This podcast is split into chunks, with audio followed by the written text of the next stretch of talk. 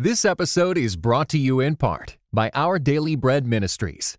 Experience the joy and freedom that comes from a faith that perseveres.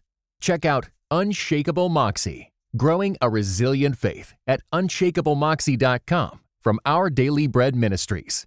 Visit unshakablemoxie.com. If you are an artist, you want to learn how to work with the local gallery. If you're a school teacher, you want to you want to be part of a really great school. Whatever your calling, you're going to find that it requires some level of engagement with an institution.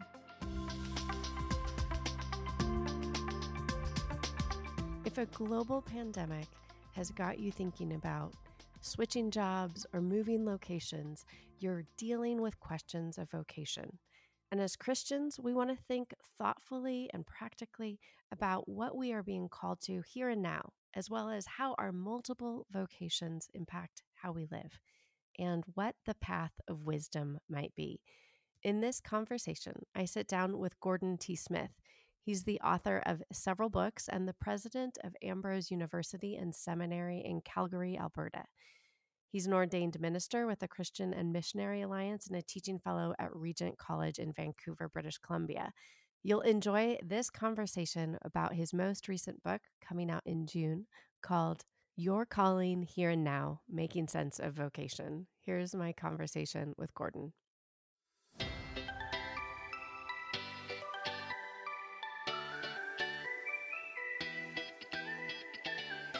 Welcome to the Finding Holy podcast. I'm your host, Ashley Hales, author of A Spacious Life. I love big ideas, but ideas have to move beyond an ivory tower to find their application in the midst of our work and our laundry routines. Here on the Finding Holy podcast, expect conversations about how to live faithfully in a post Christian world, but without the vitriol, posturing, or shouting across the aisles. During the next three months, during June, July, and August, you can expect episodes to release every other Tuesday. As the seasons change and our schedule changes, I hope it allows you to not miss an episode. So I'll see you back in two weeks.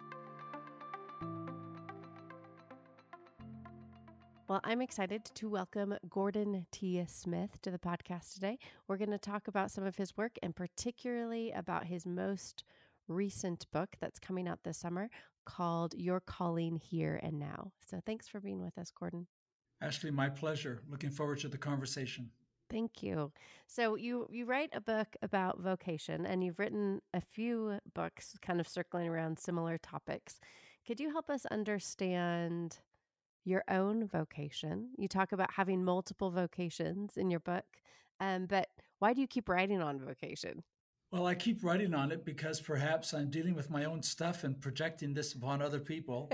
uh, um, there's no there's no doubt that I think one of the big ticket questions that all of us need to ask at any given time in our lives is, and how I open this particular uh, book is, at this time and in this place, what am I called to say and what am I called to do? Um, I think um, uh, if if there's, I mean that I that's a that's a question that comes up quite literally every day uh, in our mm-hmm. lives, and um, and uh, there's just this feeling I think that all of us have on some level. Hey, I want to get this right. I want to be a steward of the life that's been given to me.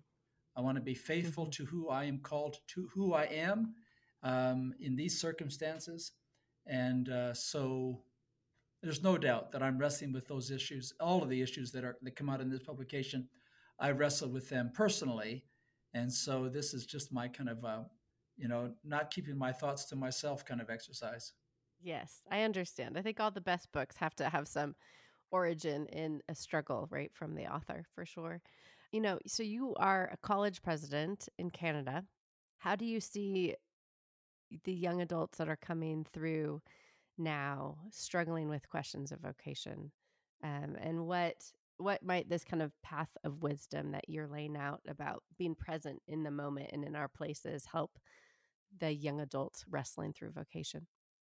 Well, I'm struck by how um, they all come with a range of both assumptions and pressure points, either from, from government, from church, or from um, parents, from family, in terms mm-hmm. of just how they are being kind of constrained. If this is what a good life looks like, um, mm. so um, if you're in any kind of a post-secondary system in the U.S. or Canada, Australia, UK, you have the the messaging from the in the public sector is STEM, science, technology, uh, engineering, or math.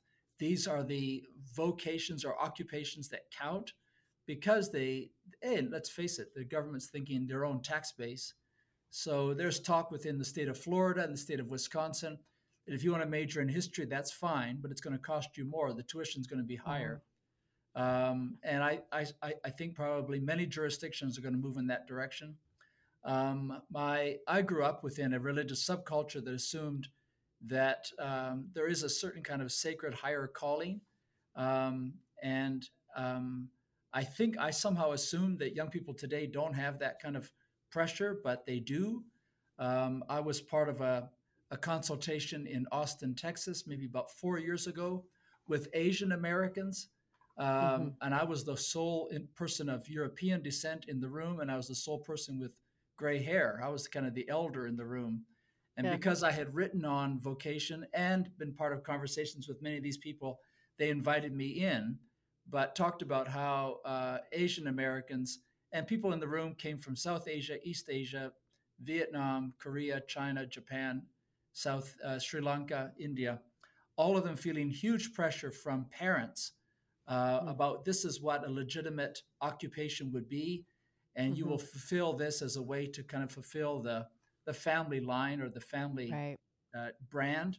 Um, this is what would bring honor, prestige to our family, as well as financial security. So those mm-hmm. kinds of pressure points that they feel, and if I can help young people in uh, in my own world uh, have the have a fruitful, productive conversation about what it means to discern well, give them the mm-hmm. tools to do that, and on some level, the hope or the encouragement to do that, there's few greater gifts that you can give to another person than mm-hmm. um, than a conversation about uh, about their life work. Um, mm-hmm. And uh, so, yes, no, I've been writing on it for a while, and uh, grateful for the opportunities that I have in public speaking to also address the topic. So one thing led to another, and I decided through the pandemic I'm going to write on this again. Mm-hmm. Yeah, thank you. Um, you know, how do we begin to disentangle ideas of vocation and occupation? And if you could mention maybe some of those tools, you know, maybe um, it's a stay at home mom who's listening and going, you know, geez, all of my time is spent cooking and cleaning or, you know, mopping up the mess. Um, I've left maybe a, a graduate hopes and dreams um, elsewhere how do we kind of recover a more full orb sense of vocation instead of simply a paid occupation? Well, a couple of things. Yeah, no, very good, very important question. First of all, I do think we need to recover a sense of the ordinary and the mundane in the routines of life. That these are, uh, this is just part. I mean, I just came through a huge budgeting process. It's not exciting, but like, hello, it's uh, it's required. It's, it's, it's required. It's part of. It's, it goes with the territory. Um, so we, we need to recover, get past this kind of what was very much part of my youth. We're going to be heroes for Jesus in our yeah. generation. Yeah. And we're going to win the world and save the world. Uh, but there's just this this this heroic mentality that I mm-hmm. think is uh, we're going to do great grand things that is uh, that at some point we need to lay down and set down yeah. in terms of who our heroes are um, and so that's the one thing I would I would say. Um, the other is um, to recover a sense of how God's direction in our lives is a is is a is a slow unfolding, mm-hmm. and that there is with God no wasted time. Mm-hmm. Um, so I, I, I have a chapter in the book on mid career transitions, mm-hmm. and I um, I mean I, I teach a seminary class here at, at the university, and uh, half the class are people in mid-career mm-hmm. and uh, and one of them wendy she's the mother of four daughters who have now all kind of grown up and are heading out of the home and here's her chance to do seminary studies and mm-hmm. And uh, she brings all of that to the table none of that is wasted time right um, and so that's a that's a perspective I think needs to be recovered. Um, you know, Moses wasn't called until he was 80. Um, for goodness sakes. Um, so you know, uh, to hold some of that that uh, comparison with others lightly, to say, mm. okay, in this season of life, where am I called to be? Mm-hmm. And then, of course, to find joy and contentment in whatever it is, rather than always mm-hmm. kind of hankering for something beyond this that's presumably or that we take to be more exciting or whatever that might be. But to embrace to embrace the or to embrace the present mm-hmm. uh, at this time and in this place. What am I called to do on this mm-hmm. day, and to find joy yes. in that? I loved that question, and I was like, oh, I wish I would have had that question about 15 years ago. you know, when uh, I was trying to finish up my PhD and um, was a young mom, and it felt like you know being pulled in 1800 different directions um, but to begin to to ask that question you know in this time and in this place what am i being called to and towards?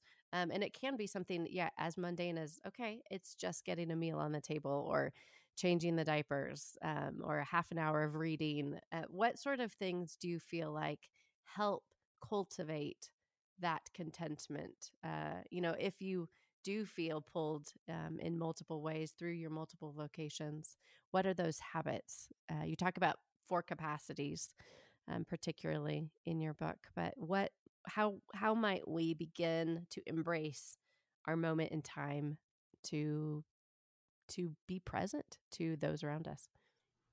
Well, I know when I lose that sense is when I overcommit, I overextend. Yeah. I have I've lost the capacity for no um, and so I take on too much, and then there's the, there's just this fragility to the day where I'm yeah. trying to run from one thing to the next.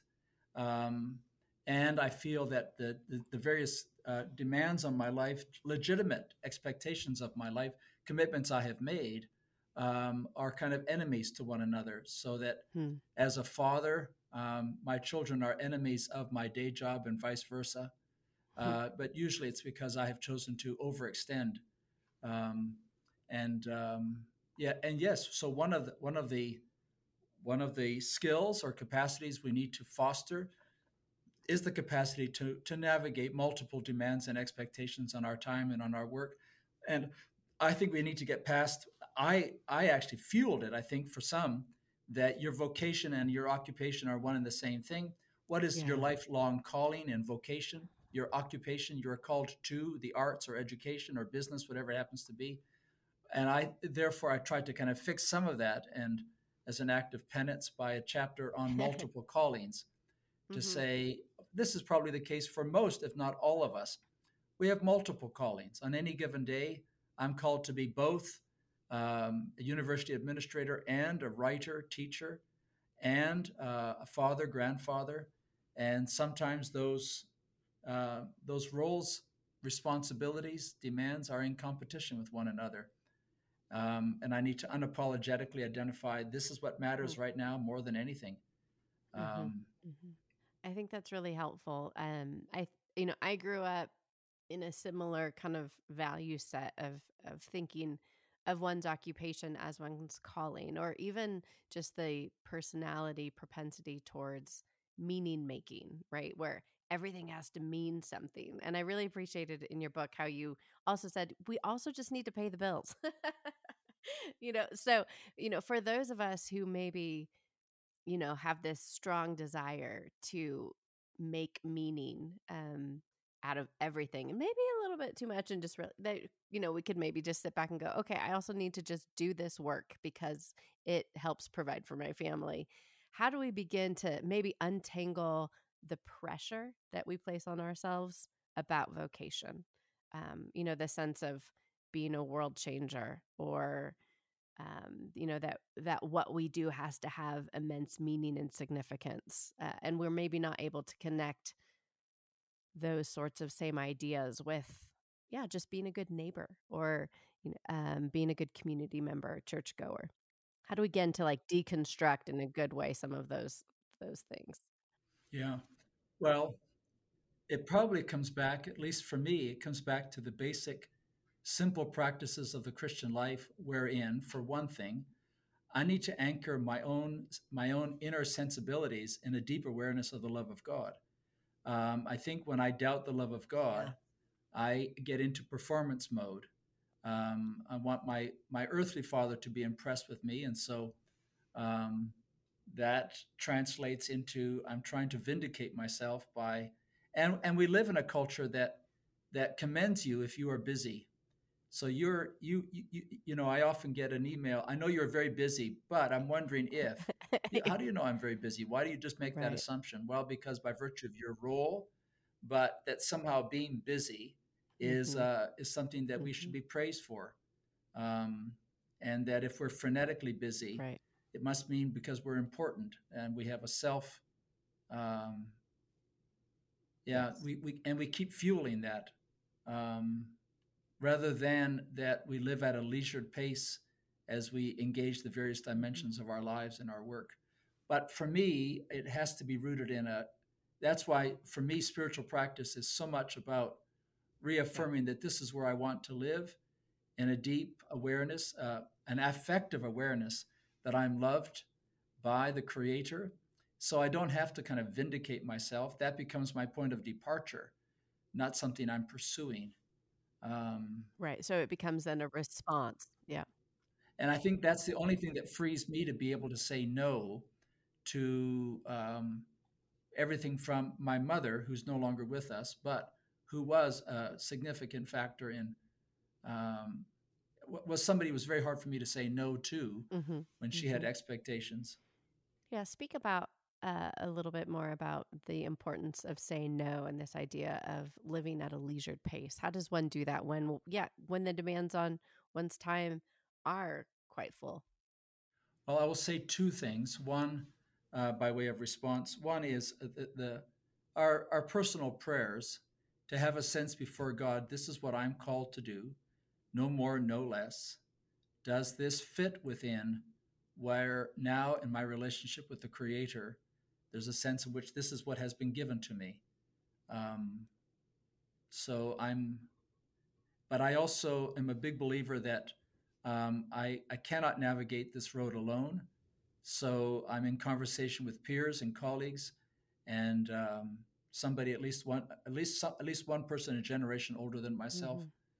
Um, who, who, these are these are friends and colleagues that will say gordon you seem stressed and when they tell me that that's their that's their way of saying what gives uh, you're not living in a way that is faithful to our shared kind of so as much as anything i, I view a book mm-hmm. like this as a way to foster good conversation with uh, colleagues and peers along the way Mm-hmm. So, yeah, inviting other people to help you in this. You know, what really just strikes me is much of the book is really trying to lay out practical pathways for wisdom and discernment in a very distracted and frenetic age.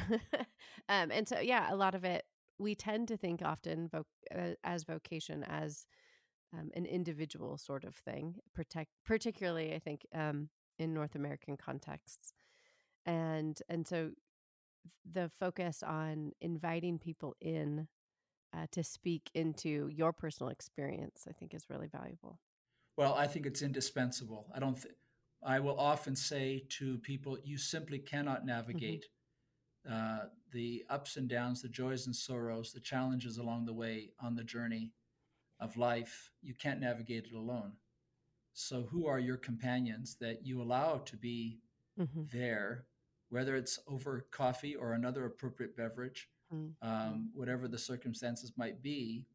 And do we know how to talk to one another about the things that matter to us? Mm-hmm. And do we know how to be present to one another um, in a way that we are invited in without offering unsolicited advice um, or presuming to be um, what does it mean to be a friend to mm-hmm. another person?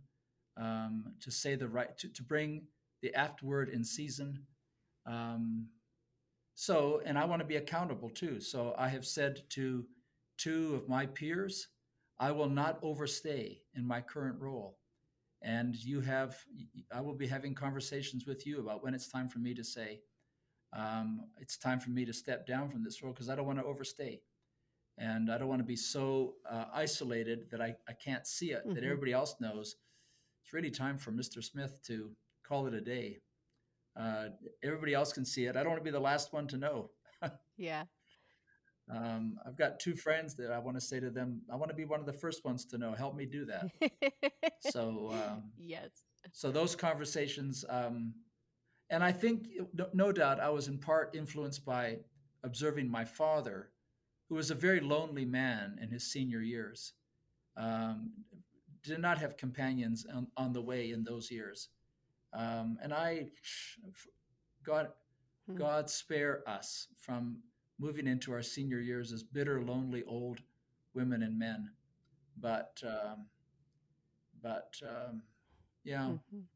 I think that's as much as anything. So my daily yeah. prayers um, have a sense before God. This is what I must do mm-hmm. today, if nothing else. Uh, mind you, I also have a spouse who's more than prepared to tell me uh, today. It is really mm-hmm. imperative mm-hmm. that you take out the garbage. That needs to be on your to-do list today. I thought we had an understanding. or more seriously, you agreed to call our son uh, today. Uh, that is an account. Yep. That's an accountability to my life partner that I think is she has to sign off on mo- just mm-hmm. about everything that is a priority on any given day. This episode is brought to you in part by Beyond Ordinary Women Ministries, which prepares Christian women for leadership. At Bow, we believe that every woman is a leader because she influences someone. So, whom do you influence? Do you mentor a woman? Serve in the workplace? Or do you lead a small group, teach the Bible, or even lead an entire ministry? No matter who or how many you influence, our free online resources will help equip you. Our videos, podcast episodes, and articles from experienced women leaders will encourage you and perfect your leadership skills. They offer wisdom for dealing with ministry pitfalls, current biblical issues, health for your own soul, and insights for shepherding others well. In addition, Bow offers Bible studies designed to connect women of multiple generations. They provide a challenge to both women new to the Bible and those wanting to dig deeper. Be our guest and browse all of our free resources and low cost Bible studies at beyondordinarywomen.org. Yeah, and you know, as as we're talking to you, another thing that really struck me and kind of the opening pages of your book, you you spoke a bit about, you know, this question that anchors the book, you know, in this time and in this place, what am I being called to?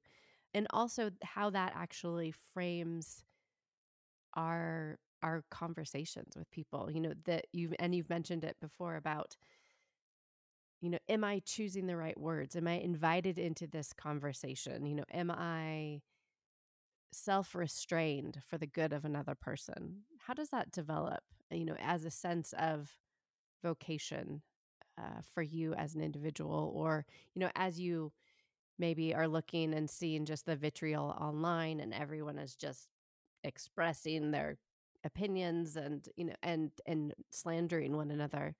How does our speech um what does that look like? How do we begin to have some of that restraint that you're talking about or the sense of i'm only being called to say this much in this situation well that uh, that's the grace of good conversation um, which uh, unfortunately is an underdeveloped art of, in our generation where we don't know how to disagree we don't know how to disagree in a way that is constructive and generous mutually respectful we are disdaining of the people that differ with us and demonizing them um, that's a huge, huge problem. And as much as anything, I think one of the urgent needs of our generation is to recover the grace of good conversation. Um, I'm a huge fan of mm-hmm. a couple of books that I've written on the topic. So, Susan Scott's book, Fierce Conversations, I think is an indispensable kind of guide um, to what mm-hmm. does it mean to speak well and to listen well. As my mother would say, you listen twice as much as you speak. That's a start. Um, and then no unsolicited advice. That's my wife's line. When we're with our sons, mm-hmm. no unsolicited advice. The problem with that, Ashley, is that my sons don't realize how much wisdom is available to them if they were just to ask. I know. So I have to kind of hint broadly at, you know, there's wisdom here if you were just to ask. But yes, that's uh, that's yeah. my wife's rule, which means it's our rule. I have some I have some teenagers, so I'm I'm writing that one down to remember. No unsolicited advice, right? And I think also mm-hmm. to, to realize that many times we have to earn the right to speak. Um, I think we, there's a certain kind of assumption within, at least within my religious subculture, that because I know God personally, that means that I have a certain, it gives me an immediate right to comment on this, that, or the other, or to speak to you about this, that, or the other. Mm-hmm. You earn that right um, because you've demonstrated that you care. You've demonstrated that you listened well. Mm-hmm. Um, so yes, how to how to speak with one another about controversial matters. Um, we just Joel and I just brought a book home from the library entitled "Impossible Conversations." I thought, oh yes, that's my day job. Here I go. Hmm. I need this book. yeah. Yes. Um, and then would you also tell us, you know, you've written on institutions and organizations. Obviously, you're you're heading an organization at the moment. How does vocation uh, mean organizational thinking as well? You mentioned that. Well, I have this uh, theory, this thesis that informs much of that. And that is that for all of us, if we want to make a difference in whatever line of work to which we are called, inevitably it means we're going to be part of a system or a social construct that leverages my capacity against your capacities for a greater end. You can make an uh, exponentially greater impact through the things that matter to you if you learn how to work collaboratively with somebody else to a common end. This is just another way of saying an organization or an mm-hmm. institution. So we live in a day of deep ambivalence about institutions, and perhaps understandably so. But uh, institutions actually are, are means by which we can defer to one another and leverage our commitment, our energy, our talent off against the talents and energies of somebody else to a common end. Mm-hmm. So that um, I want to say to everybody, every listener, if you are an artist, you want to learn how to work with the local gallery. If you're a school teacher, you want to you want to be part of a really great school that you can flourish in and you can contribute to its flourishing. If you're, you know, I could just keep going. You're going to be whatever whatever you're calling, you're going to find that it requires some level of engagement within an inst- within an institution. So, um, learning how to it seems to me that institutional intelligence, the phrase that I use mm-hmm. on my book title, is actually a key vocational capacity, regardless of what your calling is. Mm-hmm. Um, you're going to work with a community association. You're going to work with your own local church. Um, you're going to work with whatever, whatever. I mean, we could just mm-hmm. keep going. Hmm. Um, yeah, tell us a little bit about what you mean by institutional intelligence and how we could begin to value that and develop it. Um, because in a lot of ways, we could see the breakdown of personal vocation, uh, partly due at least to our lack of institutional intelligence. You know, that is that we do not see how that is correct how we can fit into holes or be part of even self restraint for the good of something larger than ourselves.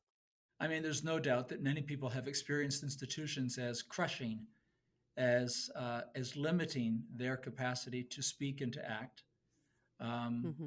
And I'm I'm all I want to make the case for is that if we learn how to function within them, understand their leverage points, um, understand how to participate in them in constructive, generative ways, that uh, in actual fact that we can they can be a source of deep joy, camaraderie with others. Some of our deepest friendships are going to happen when we learn, you know, I, I watch down the hall as I see two faculty members who one joined five years ago, one joined three years ago. They're now off for coffee across the way. The requisite, the beverage that that keeps this institution going is right there, mm-hmm. uh, and that's where I'll head after this conversation. yeah, yeah. That is those kinds of rich friendships that are formed, but also that's where we learn how to speak and how to listen, uh, how to defer to the perspective of another, if we can't learn to get along here, where we have so many overlaps of shared values and commitments, um, and uh, to help mm-hmm. uh, colleagues appreciate that in actual fact, their flourishing depends on the flourishing of the institution as a whole, and that therefore to be uh, to work collaboratively with their colleagues and friends uh, is just a, a hugely essential kind of vocational capacity. And I wonder, Ash, I wonder where we learn this. I wonder when I meet people that don't seem to know how to work with another person. Mm-hmm. whether it's you know where did where did they miss it along the way? Mm. Were they not part of a sports team in their undergraduate years? They realized that you know you just don't win unless you learn how to play alongside somebody else and and to trust right. them yeah. and to work with them. If we don't learn this along the way, when by your late 30s, if you haven't learned this, I wonder if you ever do. Mm-hmm. And I meet people in their 40s and 50s who clearly don't know how to work with other people. And I think what a what a deep loss, what a tragedy. Yeah. Um, that they don't know how to be part of a team. Mm-hmm. And I know that's an athletic metaphor, but mm-hmm. uh, to to defer to one question. another towards to a common end. Um, it's it's very very sad um, mm-hmm. when you don't know how to fight, And when we see it on the public stage, mm-hmm. um, when we sorry for entertainment purposes, mm-hmm. th- those of us north of the border, we watch the U.S. Senate. That for us is a source of both entertainment and frankly grief. Um, yeah. So to say, yikes, these are grown adults that seemingly don't know how to work together in a bipartisan way. Um, that's, you know, frankly, it's pathetic. And unfortunately, people take that to be a model of this is how I'm going to work with people across the mm-hmm. aisle, figuratively speaking, in our own church settings, or in my mm-hmm. case, in our work setting. Mm-hmm. Um, mm-hmm. Right, that there, there there isn't a sense of collaboration or even a common good we that we are yeah. all working towards. What would you say might yeah. be a you know a small step for someone who wants to reconsider maybe issues of vocation? Um, what would they? What would you recommend besides buying your book, uh, underlining profusely? What would be um, just some maybe small steps so people could begin to ask themselves questions and you know to to have those questions in community about what am I really here for and how can I steward my life well and yet maybe not also take myself so seriously that if things don't come to pass, I'm crushed. Well, the good working principle is that God leads us one step at a time, and uh, there will always be setbacks and disappointments along the way. Just take that as a given, and uh, and yes, it can be crushing, but uh, that's where the the company of friends can play a crucial role. Um, I would say start small in terms of uh, projects that you're working on in a collaborative way, whether it's um, working in the garden with one's part life partner, or whether it's uh, doing a construction project with one's um, sons or daughters and daughters-in-law, or uh, a cooking project, you know, cooking a meal together. These can be these can be hugely gratifying.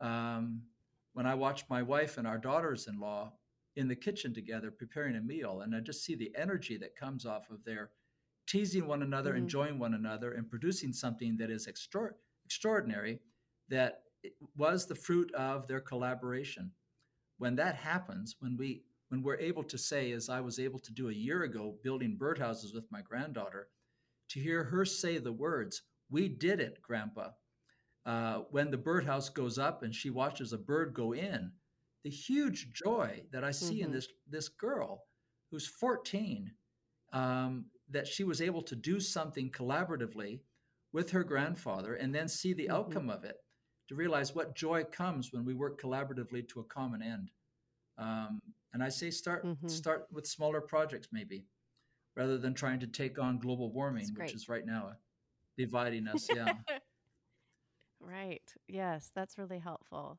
um, yeah, something as small as a meal cooked in community, or yeah. you know, a, a, joint project that we do with our hands, which is another great part about your book. Is you know, it isn't just the life of the mind. You know, it's life of our hands and our hearts as well. Um, to think about being fully orbed people. So thank you for your good work and helping us, especially I think in you know in the midst of a pandemic, to begin to.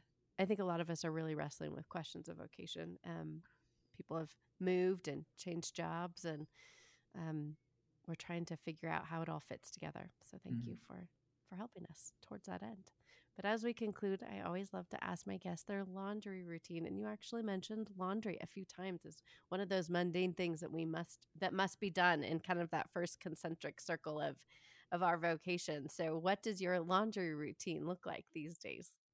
Yikes this is awkward ashley. Um, in our in our household like in most households of married couples there's kind of an understanding of a division of labor. Mm-hmm. who does what?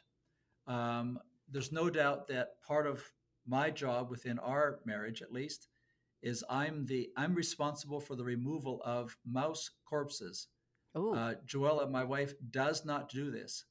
Uh, we she'll set out the trap, but when that thing is effective in catching the little rodent, the expectation is that I will remove the same.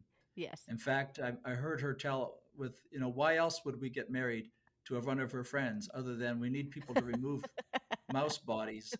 Uh, are men useful for anything else besides that? Um, so yes, in my household, Joel is the laundry master, and I try to coordinate. I try to help with the exercise, but also awesome. just the, um, the folding clothes is such a uh, such a, a tender act hmm. when you take uh, each other's uh, washed laundry and are folding it mm-hmm. for stacking in the cupboard or wherever it might be, or in the drawers. Uh, there's a there's a tenderness there that uh, is is pretty special. But yes, in our house, she's the one that now, she's the one that organizes all of that, and I'm the mm-hmm. one that mm-hmm. organizes. I just had to throw in about the corpse removal so that you didn't think I was a non-contributor in substantial ways. there you go. and you take out the trash. It's good. Yeah. My husband does the laundry in our house. So generally, or at least he does our laundry. Um, so yes, we understand completely. Well, thank you so much for for being with us um, and your good, wise words to help us live out our vocation faithfully and in small ways. Appreciate it. Well, you're welcome. Thank you for your generous comments. Appreciate it.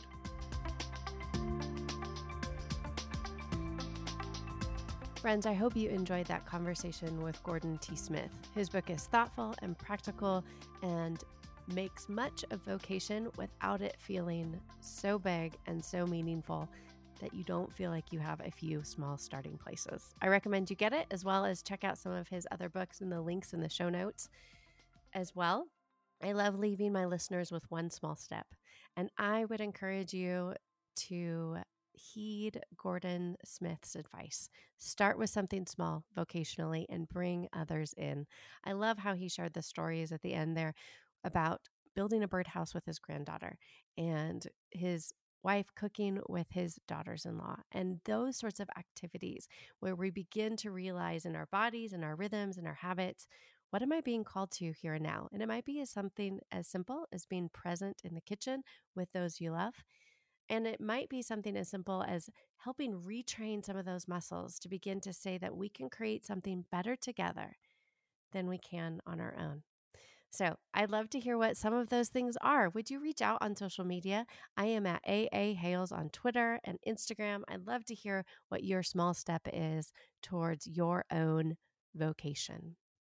Thanks for being here, friends. It is an honor to continue these good conversations that are thoughtful and practical. And would you just take a second to rate and review the Finding Holy podcast? It is a really simple and quick way to help us have more conversations about things that really matter. So remember, friends, big things matter, but so does your laundry.